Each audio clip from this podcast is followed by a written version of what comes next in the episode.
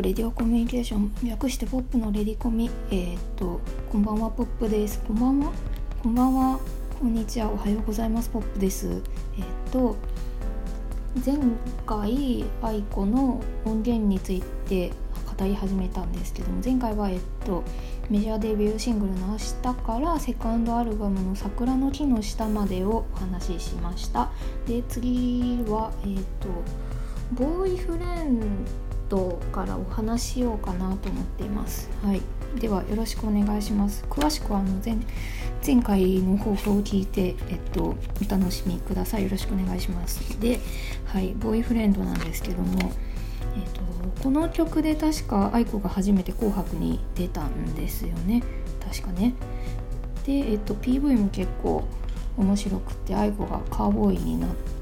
ていろいろ遊んでるっていうやつでであのめちゃくちゃショートパンツ推しになってるっていうのがこれまた面白いんですね。はい、で、えっと、このボーイフレンドの、えっと、CD パケなんですけどもこれも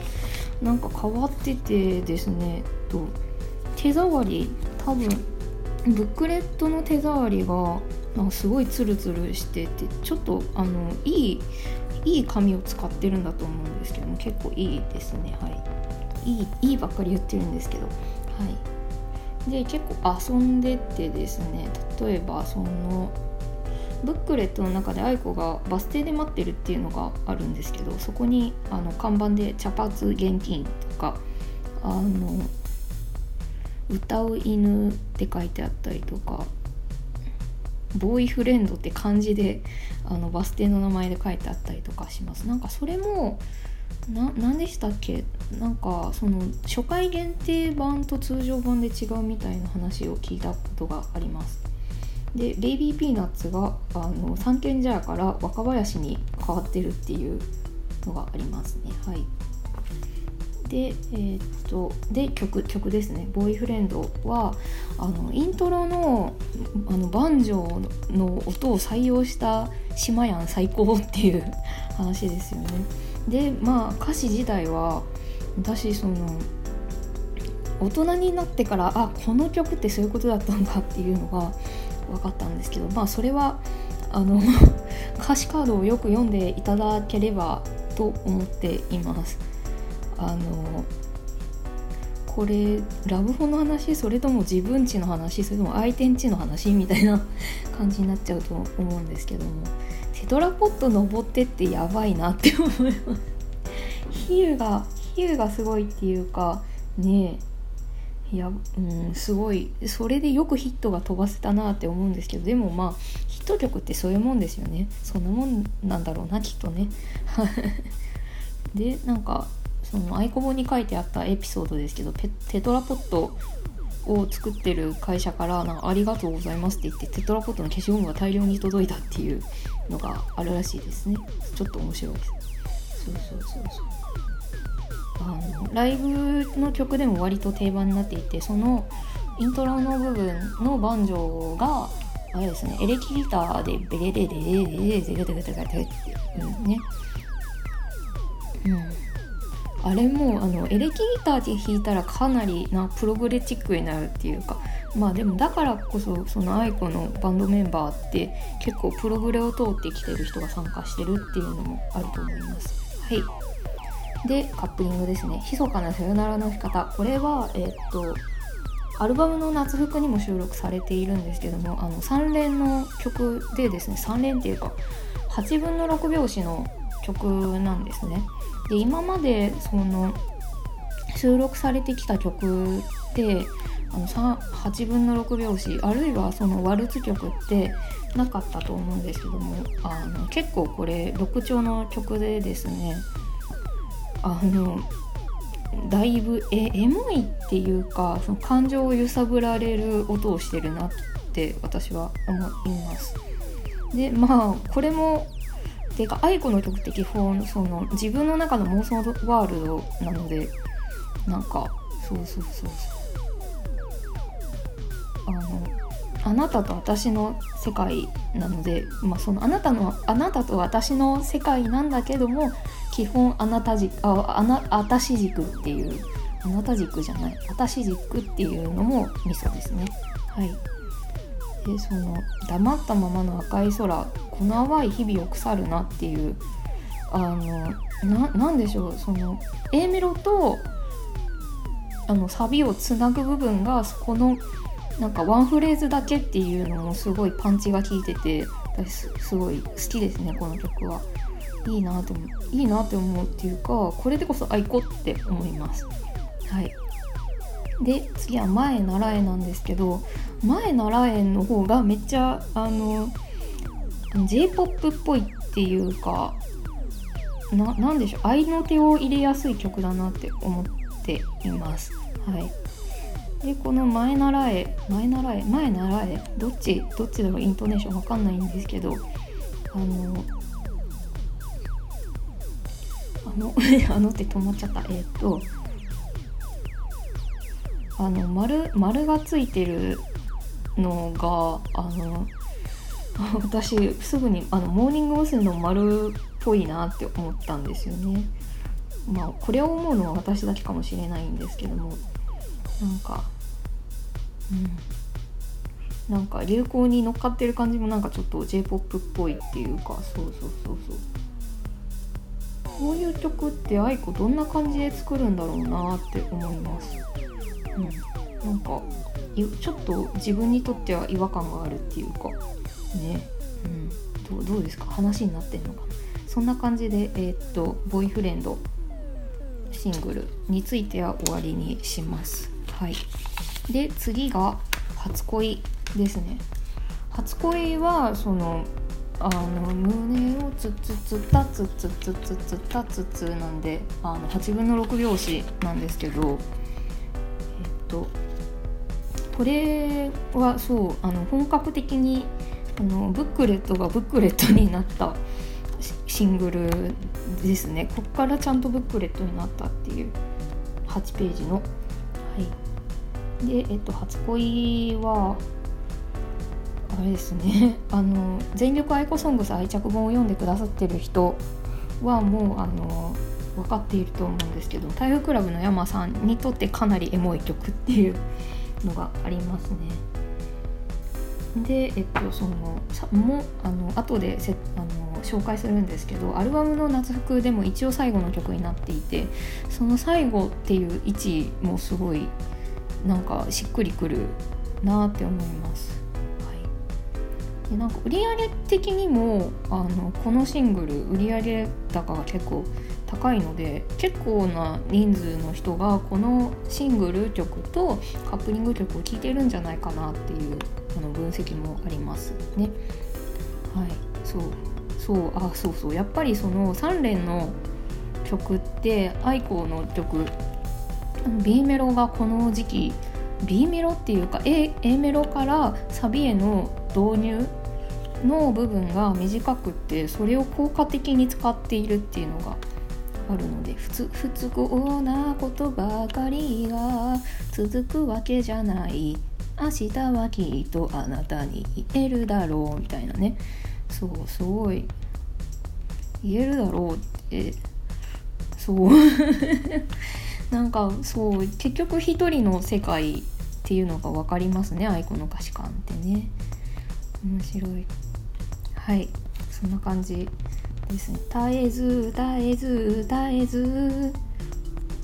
のフレーズもすごい、う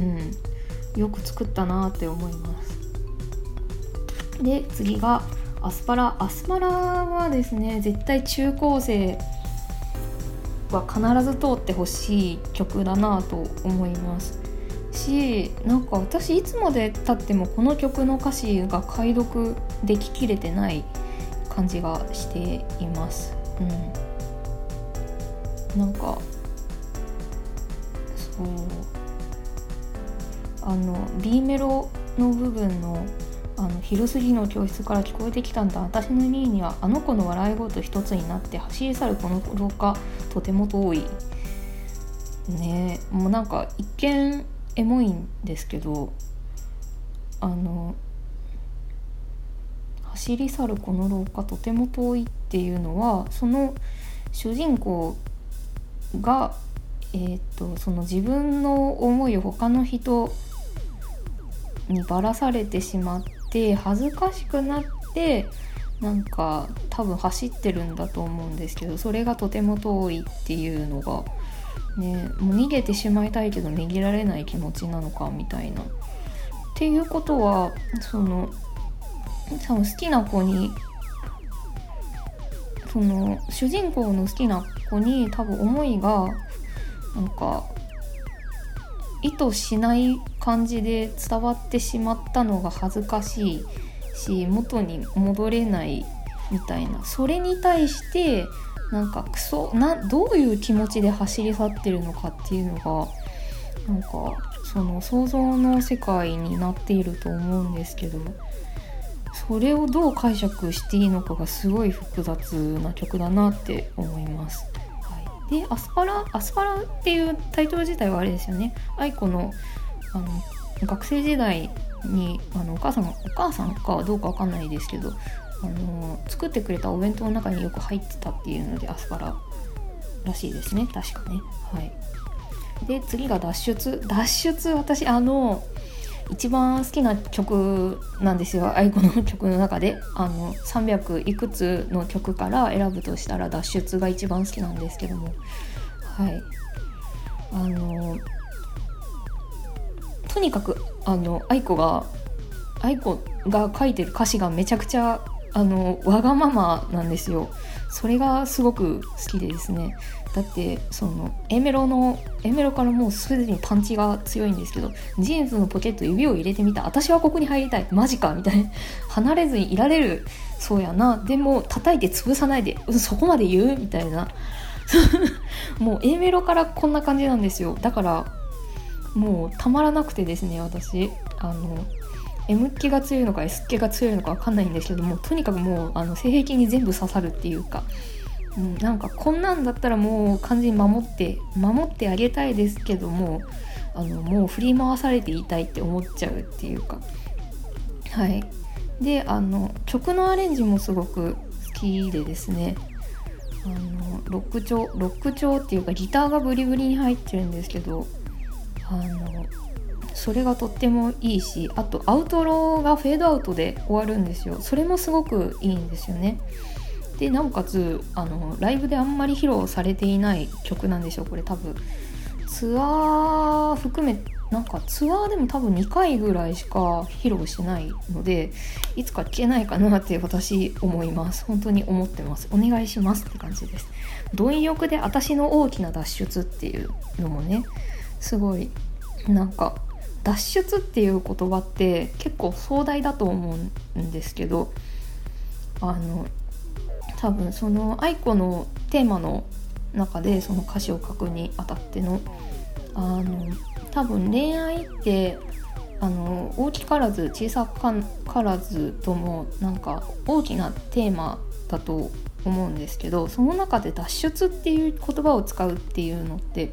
かなり勇気のいることだと思うんですね。だからその点でも私すごく好きです。はい。そんな感じでそう。この初恋のジャケで私好きなのはその愛子の服装なんですけど黒を基調に基調にしてて黒のあのスウェットスウェット？トレーナーにあの格子柄格子柄？チェックかこれ。チェックのスカートを履いててそれにあのコンバースのハイカット？ローカット？どっちだ？あローカットのあのスニーカーを合わせてるんです。これがすごい可愛くて好きですね。はい。でえっと次がロージロージてかこのシングルはあの全部インディーズ時代の曲であれですね。全部そのインディーズ時代にあの CD 音源になって収録されてる曲をあの再録して出してるっていうのがでかい部分だと思いますね。は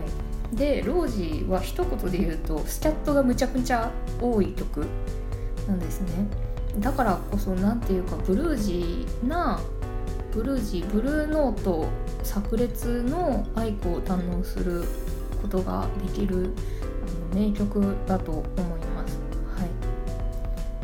ます。ね A メロから「運命には逆らえないね」ってあの呼びかけてるっていうのがもう勝てないですよねこんなんね、うん、もうぐっと引き込まれるっていうかもうその通りですってひれ伏すしかないっていうかすごくいいなって思います。なえた傷を癒すっていう言葉もすごいなって思います。なえた傷ってねすごいなって、老子老子老子ななんていうか最愛の人に捧げたいしその捧げる瞬間になんかめちゃくちゃ涙しちゃうような曲かしらって思います。はい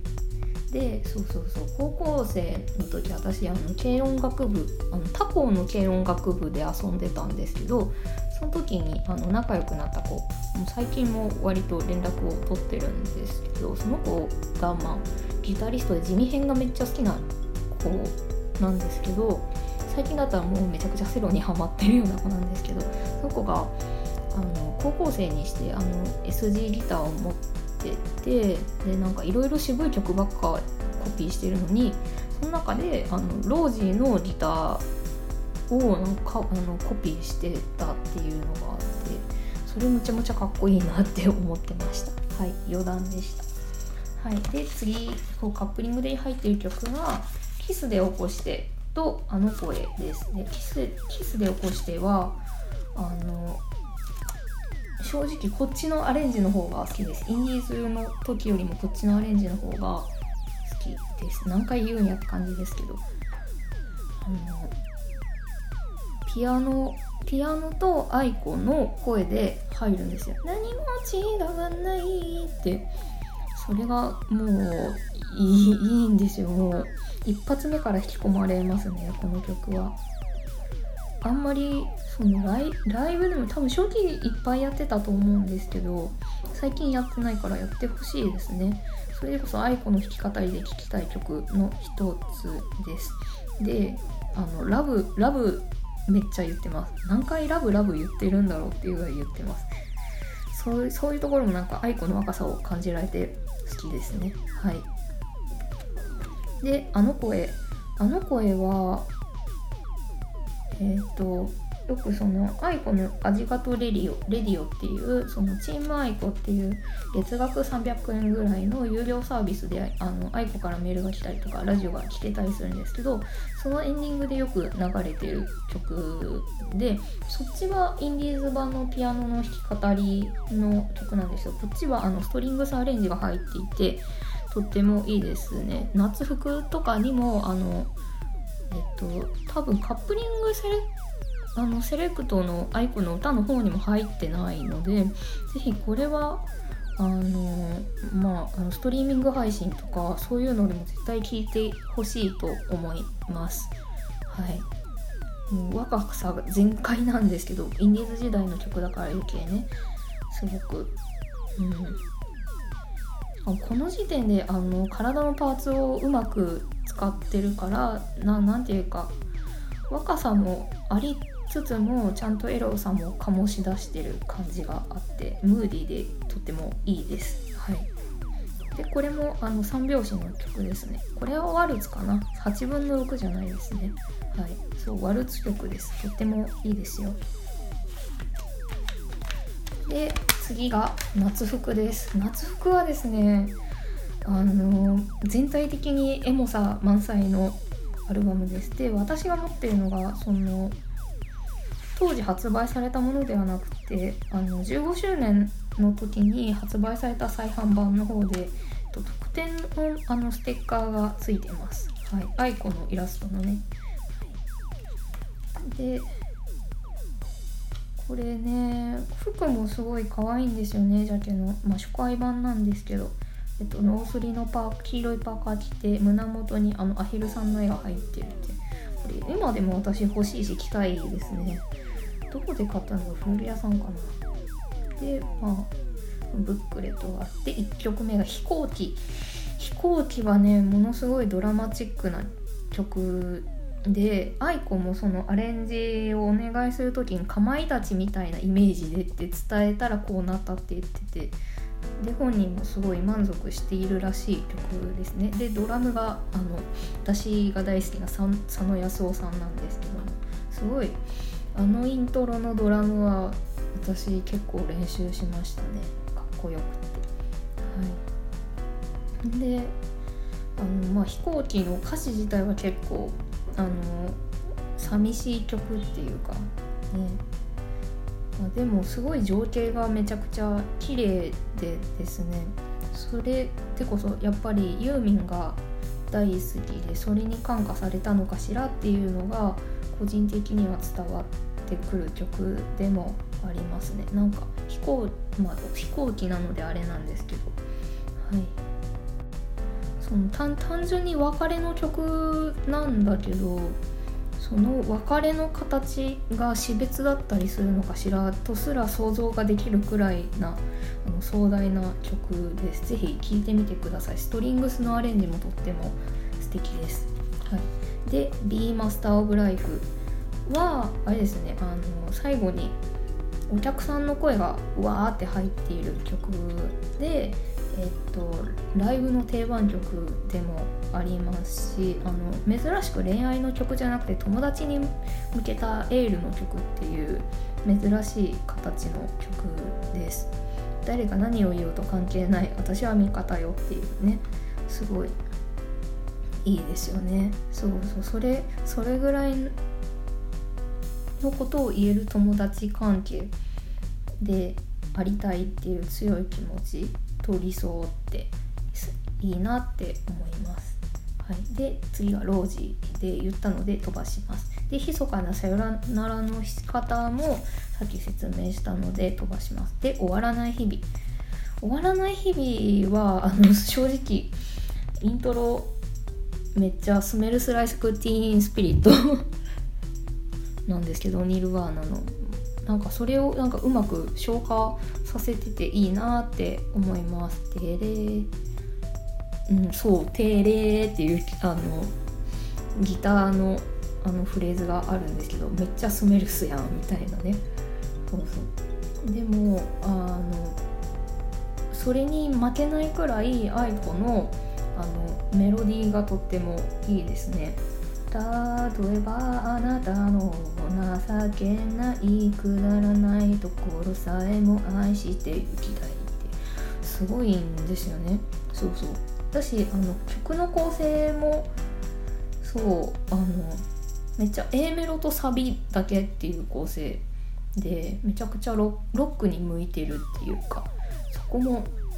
好きですね。終わらない日々も私ライブであんまり聞いたことがないからやってほしいなって思います。ミドルテンポだしねはい。で「心日和」「心日和」は結構ライブでやってる曲であのうさちゃんの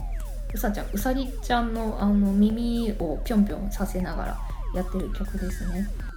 うん。この曲もね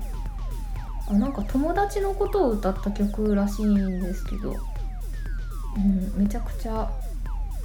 なんか天の弱っていうか心日和ってまあ確かになんか天気みたいに気まぐれだよなっていうの納得のいく曲っていうか。ね。えうんそうそうそう。でえっとイントロのところがベースがボーンって入ってストリングスで入るっていう。であの「てててててててててて」っていうのがあのあれあの特ダネのあのエンディングテーマになっていたテーマになっていた「チャチャチャチャラチャチャチャチャラ」っていう曲のあのオマージュでもあるって言われてますね。すいません。曲名が思い出せなくて。ごめんなさい。はい。でえっと「セッテンバー」ですね。次。セッテンバーは確かあの愛子が当時やっていた「オールナイトニッポンドットコム」の中で作った曲をそのまま採用したっていう経緯がありましたね。確かね。はい。なので、うん、バリバリその弾き語りからすぐに上がってきた曲っていう、うん、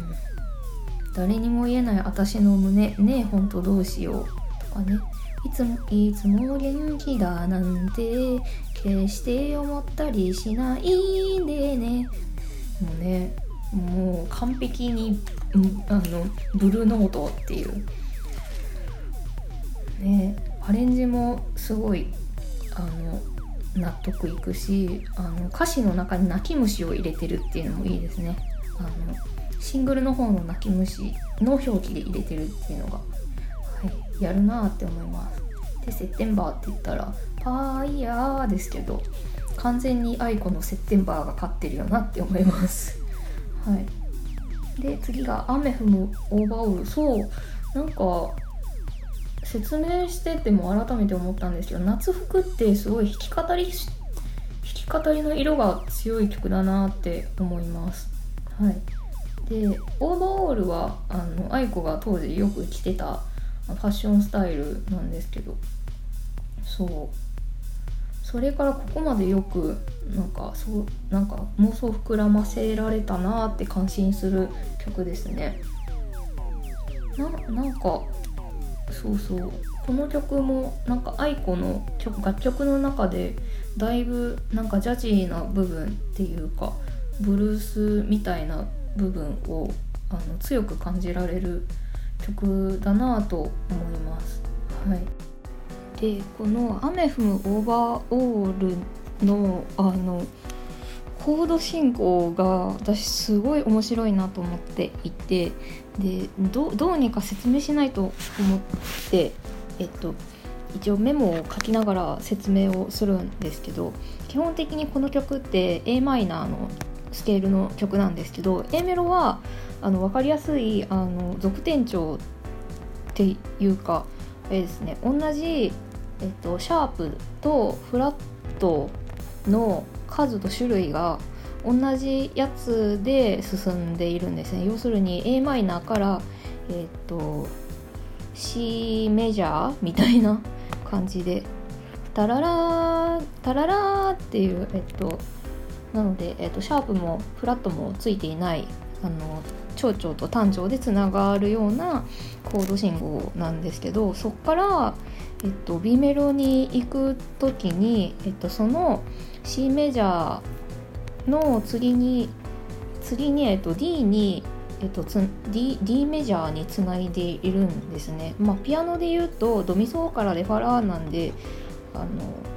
手をちょっと右に動かせば弾けるっていう感じなんですけども、えっと、それから、えっと、基本的に多分愛子はが手癖であのどんどん下がっていって、えっと、ナチュラルにそのサビの A に a マイナーにたどり着いているんだと思うんですけどもその「そんなことばっかりでキリのない時は過ぎて」の「キリのない時は過ぎて」のところでえっとそんなことでえっと味噌汁なんでえっと E E7? E7 でいいのかな ?E7 になってうんふんふんふんで E, e ドミナントになってそこから DCB でと下がっていって B B7 なんかなよくよくわかんないんですけど私楽譜を読むのが苦手なので音の感じを適当に当てはめてるだけなんですけどそれで下がっていって a マイナーに行けてるっていうのがあのすごい不思議な感じなんですけどすごいとっても綺麗で理論にも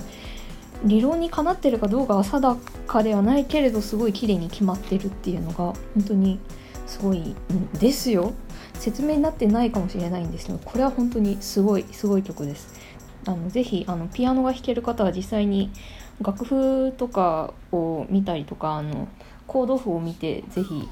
あの検証してみてほしいです。私にもっと詳しく説明をしてほしいなんて思います。はい。で次がアスパラで、まあ、さっき説明したんで飛ばしてでボーイフレンド初恋なんでさっきも説明したんで、え飛ばします。で、えーと、夏服になるわけなんですけどもこれ一応、えっと、愛子の弾き語り曲になってしまうので、えっと、ボーナストラック扱いになっています。で、えっと、初回限定盤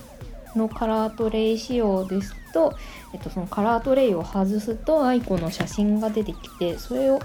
その紙が剥がせる仕様になっていてその剥がした先に、えっと、夏服の歌詞と愛子の写真が出てくるような仕様になっています。えっと Baby Peenats ファンクラブに入っている方とか愛子ファンお花ちゃんの方はおなじみのペロリですね。これが。はい。でえっと実際にレコーディングの時に夏服はあのグランドピアノに、えっと、ちゃんとマイクを入れて、えっと、弾きちゃんと弾き語り風になるように工夫してあのマイマイキングをしたっていうエピソードがあるそうです。さすがだなって思います。しかもグランドピアノを弾いてるっていうのはね、なんかちょっと意外ですよね。はい。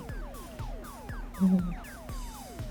結構、これはあの切ない曲ですね。なんか冬の恋愛を引きずったまま夏夏服なんか着れるかよ夏を迎えられるかよっていう感じの曲ですねはいそんな感じですではいあのあのここまで語るだけで多分30分ぐらい経ってしまったのでこの辺で切り上げて次来週あの秋そばにいるよまでを語れたらいいななんて思っております。よろしくお願いします。まだまだ先は長いですが、懲りずに聞いてくださると嬉しいです。まとめとかどうしたらいいのかな？あれ、あれもなんかアルバムとしてすごい特筆、特筆っていうか得意、得意体質なアルバムなので、なんか解説を挟んだ方がいいのかな？なんて思っています。はい、よろしくお願いします。というわけで、今回は終わりです。ありがとうございました。次回もお楽しみに。See you!